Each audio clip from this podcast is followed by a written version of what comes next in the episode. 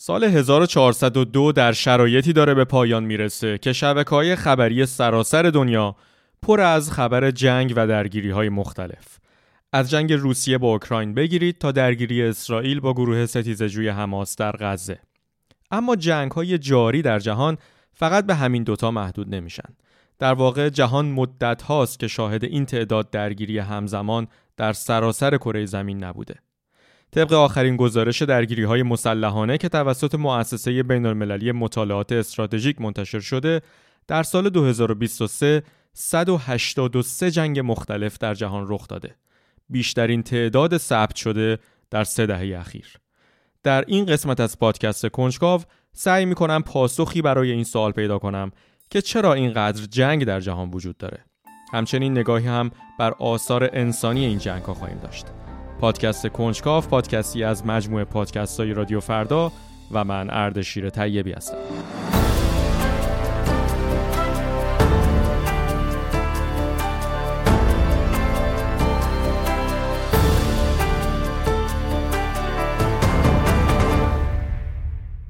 یکی دو سال پیش من در استکهلم سوار تاکسی شدم و راننده بعد از اینکه از شغلم پرسید ملتمسانه و در حالی که چیزی نمونده بود گریه کنه گفت که لطفا درباره جنگ در اتیوپی هم بنویس. آقای راننده از قوم تیگرای اهل اتیوپی بود و می‌گفت که یک سال از خانوادش در اتیوپی که تحت محاصره هستند خبری نداره.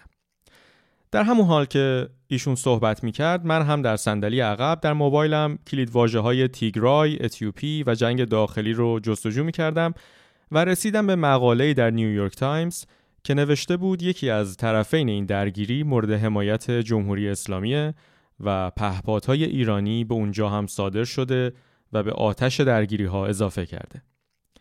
اینکه جنگی در گوشه این دنیا باشه که توجه چندانی در رسانه ها جلب نکنه چیز جدید و عجیبی نیست. به حال رسانه ها بر اساس اولویت ها، منابع و جنس مخاطبشون خبری که باید پوشش بدن رو انتخاب می‌کنن.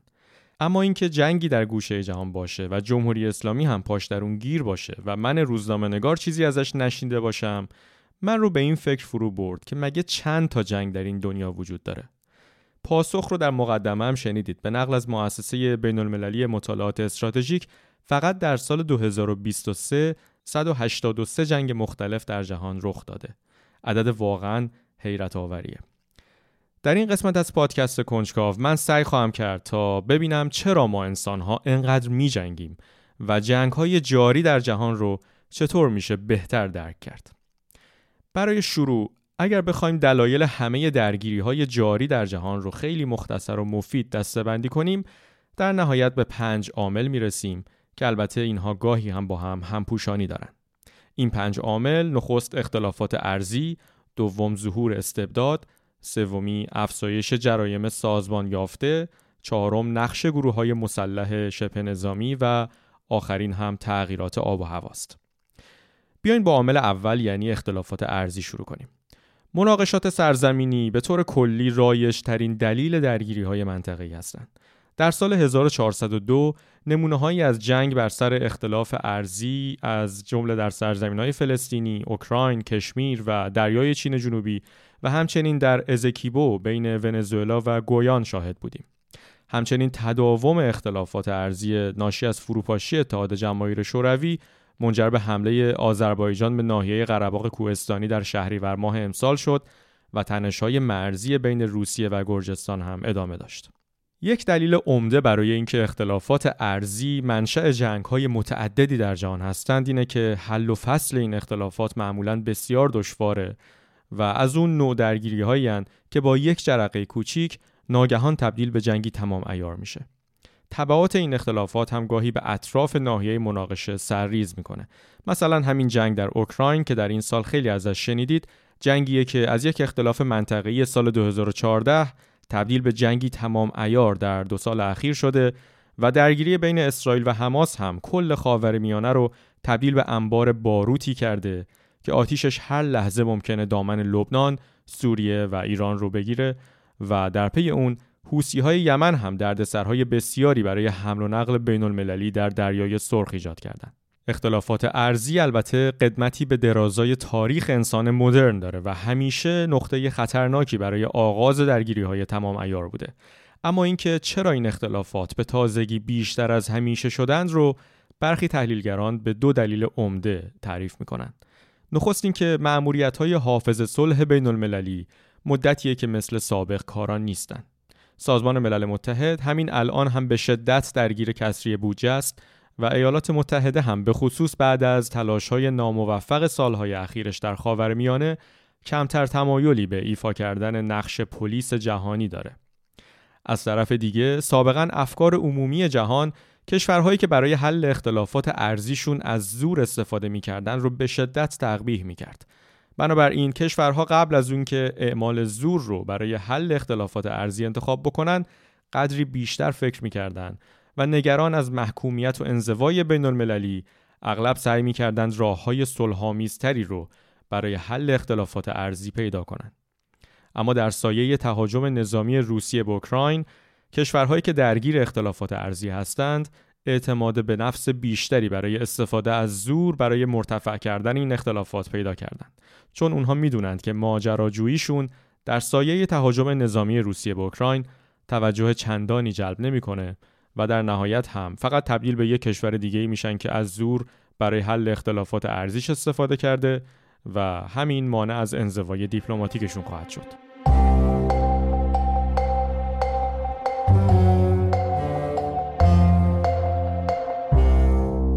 اختلافات ارزی معمولا به دومین عامل درگیری های متعدد در جهان یعنی برآمدن استبداد و خودکامگی هم مرتبطن. دنیای امروز ما در وضعیتی قرار داره که به اون اصطلاحاً رکود دموکراتیک میگن و تقریبا دو دهه است که هر ساله کشورهای بیشتری از دموکراسی دور میشن و به سمت استبداد و خودکامگی حرکت می‌کنن. بر اساس تحلیل بنیاد وستمینستر برای دموکراسی اگر روند کاهش دموکراسی در جهان با سرعت فعلی ادامه پیدا بکنه تا سال 2026 تنها 5 درصد از جمعیت جهان در یک دموکراسی کامل زندگی خواهند کرد.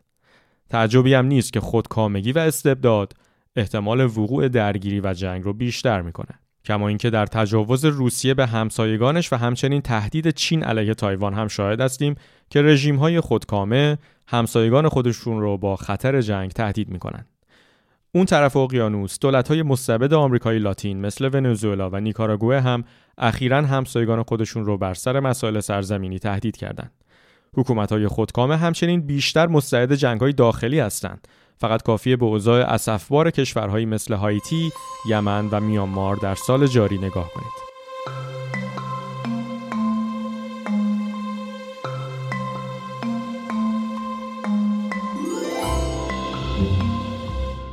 سومین عاملی که میشه باهاش جنگ‌های جاری در جهان رو دستبندی کرد افزایش جرایم سازمان یافته و به خصوص قاچاق اسلحه و مواد مخدره.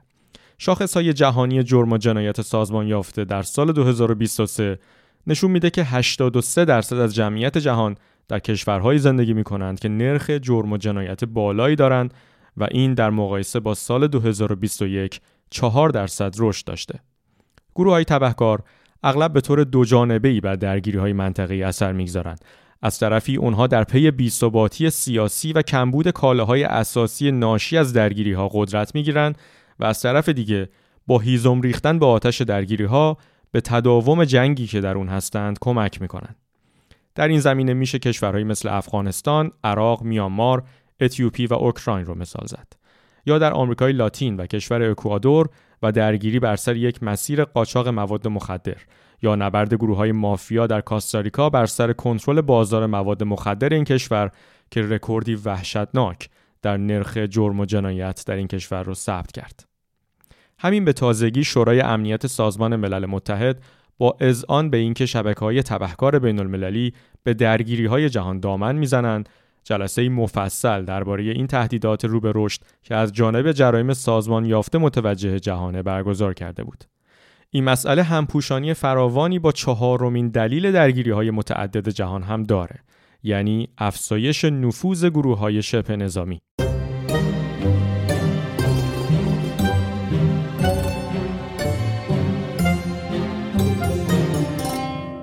گروه های مسلح شبه نظامی یکی از دلایل عمده و فزاینده درگیری ها در خاور میانه و شمال آفریقا هستند. کشورهای جنوب صحرای آفریقا در سال جاری شاهد افزایشی 48 درصدی در تلفات ناشی از درگیری های شبه نظامیان مسلح بودند و این منطقه در حال حاضر بیشترین تعداد حملات سالانه ستیز جویان در سطح جهان را داره. این گروه ها انگیزه های متفاوتی دارند و گاهی از طرف حکومت های متخاصم هم حمایت میشن. در حالی که ستیز جویان اسلامگرا در سراسر آفریقا و در مناطق مسلمان نشین حضور بیشتری دارند، گروه های شبه نظامی متعددی هم در منطقه موسوم به ساحل صحرا، حوزه دریاچه چاد، سومالی، موزامبیک شمالی و استان کیووی شمالی در جمهوری دموکراتیک کنگو مشغول آتش افروزی هستند. تعداد گروه های شبه نظامی در حال حاضر بیش از هر زمان دیگه و تعداد درگیری هایی که این گروه ها در اون نقش دارن از سال 2010 تا الان دو برابر شده. حل این درگیری ها هم اغلب بسیار دشواره چون مذاکره با این گروه های شبه نظامی اگر نگیم غیر ممکن ولی خیلی سخته. در خاور میانه بخش بزرگی از این گروه های شبه نظامی تحت حمایت جمهوری اسلامی هستند و یکی از این گروه ها اخیراً با حمله به یک پایگاه آمریکایی و کشتن سه سرباز ایالات متحده می‌رفت که جرقه یک جنگ بزرگ رو در خاور میانه بزنه و این خطریه که همچنان هم البته رفت نشده.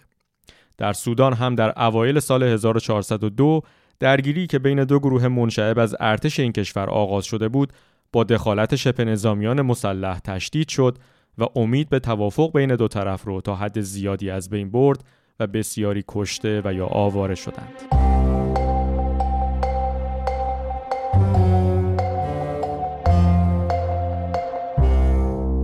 یکی دیگه از عواملی که نقشی فزاینده در درگیری های سراسر جهان داره بدتر شدن وضع آب و هوای جهانه.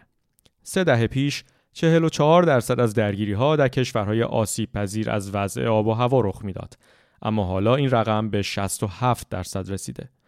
گزارش اخیر مؤسسه اقتصاد و صلح نشون میده که بین اثرات تغییرات آب و هوایی و خطر وقوع درگیری ارتباطی مستقیم وجود داره. در این گزارش اومده که ناامنی غذایی خطر درگیری رو 36 درصد افزایش میده و قرار گرفتن در معرض بلایای طبیعی و عدم دسترسی به آب تمیز هم هر کدوم 21 و 18 درصد خطر وقوع جنگ رو بالا می‌برند. در سال 1402 سه کشور نیجر، میانمار و اتیوپی به شدت از وضع بد آب و هوا آسیب دیدند. در نیجر و در حالی که 12 درصد از جمعیت با ناامنی غذایی مواجه هستند، این کشور در جنگ با گروه های ستیزجوی جهادی در ساحل صحراست. در اتیوپی جایی که میلیون ها نفر تحت تأثیر خشکسالی هستند، این کشور سرگرم مهار کردن شورشی در منطقه امهارا در شمال کشوره. در میامار و در حالی که کشور تا خرخره درگیر جنگ داخلیه، طوفان سنگینی در اردیبهشت امسال اومد و رنج بیش از یک میلیون نفر از مردم اون منطقه رو افزون کرد.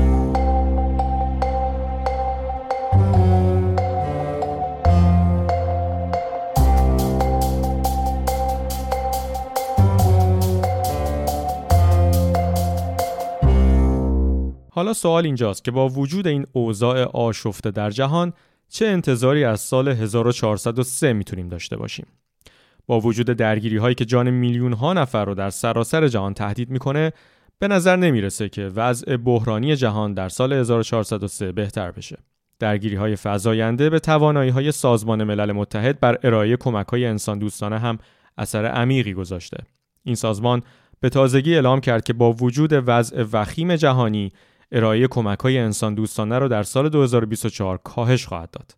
پیش بینی میشه که در سال 2024 حدود 300 میلیون نفر در سراسر جهان به نوعی از کمک های بین المللی نیاز داشته باشند اما سازمان ملل اعلام کرده که موفق شده تنها یک سوم از بودجه 57 میلیارد دلاری سال گذشتش رو محقق کنه و به این ترتیب هدف کمک خودش رو از 245 میلیون نفر به 181 میلیون نفر کاهش داده. مارتین گریفیتس هماهنگ کننده امور بشردوستانه سازمان ملل متحد وضع جاری رو بدترین کمبود بودجه سازمان در سالهای اخیر توصیف کرده و از کمک کنندگان خواسته تا حمایت بیشتری از سازمان ملل متحد به عمل بیارن. در مجموع اوضاع جهان تیره و تار به نظر می‌رسه. درگیری ها رو به افزایش هستند، استبداد بیشتر سربلند می‌کنه و بحران فزاینده در وضع آب و هوا و همچنین کمبود کمک های بشر دوستانه خسارت سنگینی بر مردم سراسر دنیا وارد خواهد کرد. در سال 2023 از هر پنج کودک جهان یکی در میانه درگیری زندگی کرده و از هر 73 نفر یک نفر آوار است.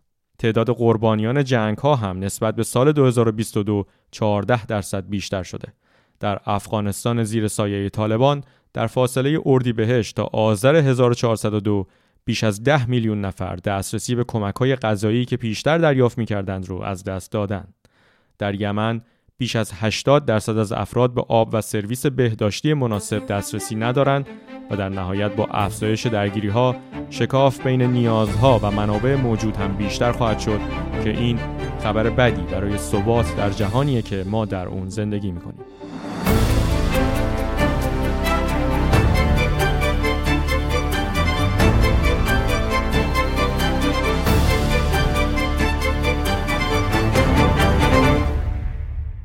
ممنون که شنونده پادکست کنجکاو هستید. اگر نظری درباره این اپیزود دارید می‌تونید اون رو در بخش کامنت های اپلیکیشن Castbox بنویسید. کنجکاو پادکستی از مجموعه پادکست های رادیو فردا که توسط من اردشیر طیبی تهیه میشه. کنجکاو رو می‌تونید با جستجوی همین کلمه در اسپاتیفای، اپل پادکست، Castbox یا سایر پادگیرها پیدا کنید و مشترکش بشید. هر هفته سه شنبه ها با قسمت تازه ای از پادکست کنجکاو با شما خواهم بود. تا هفته دیگه مراقب خودتون باشید.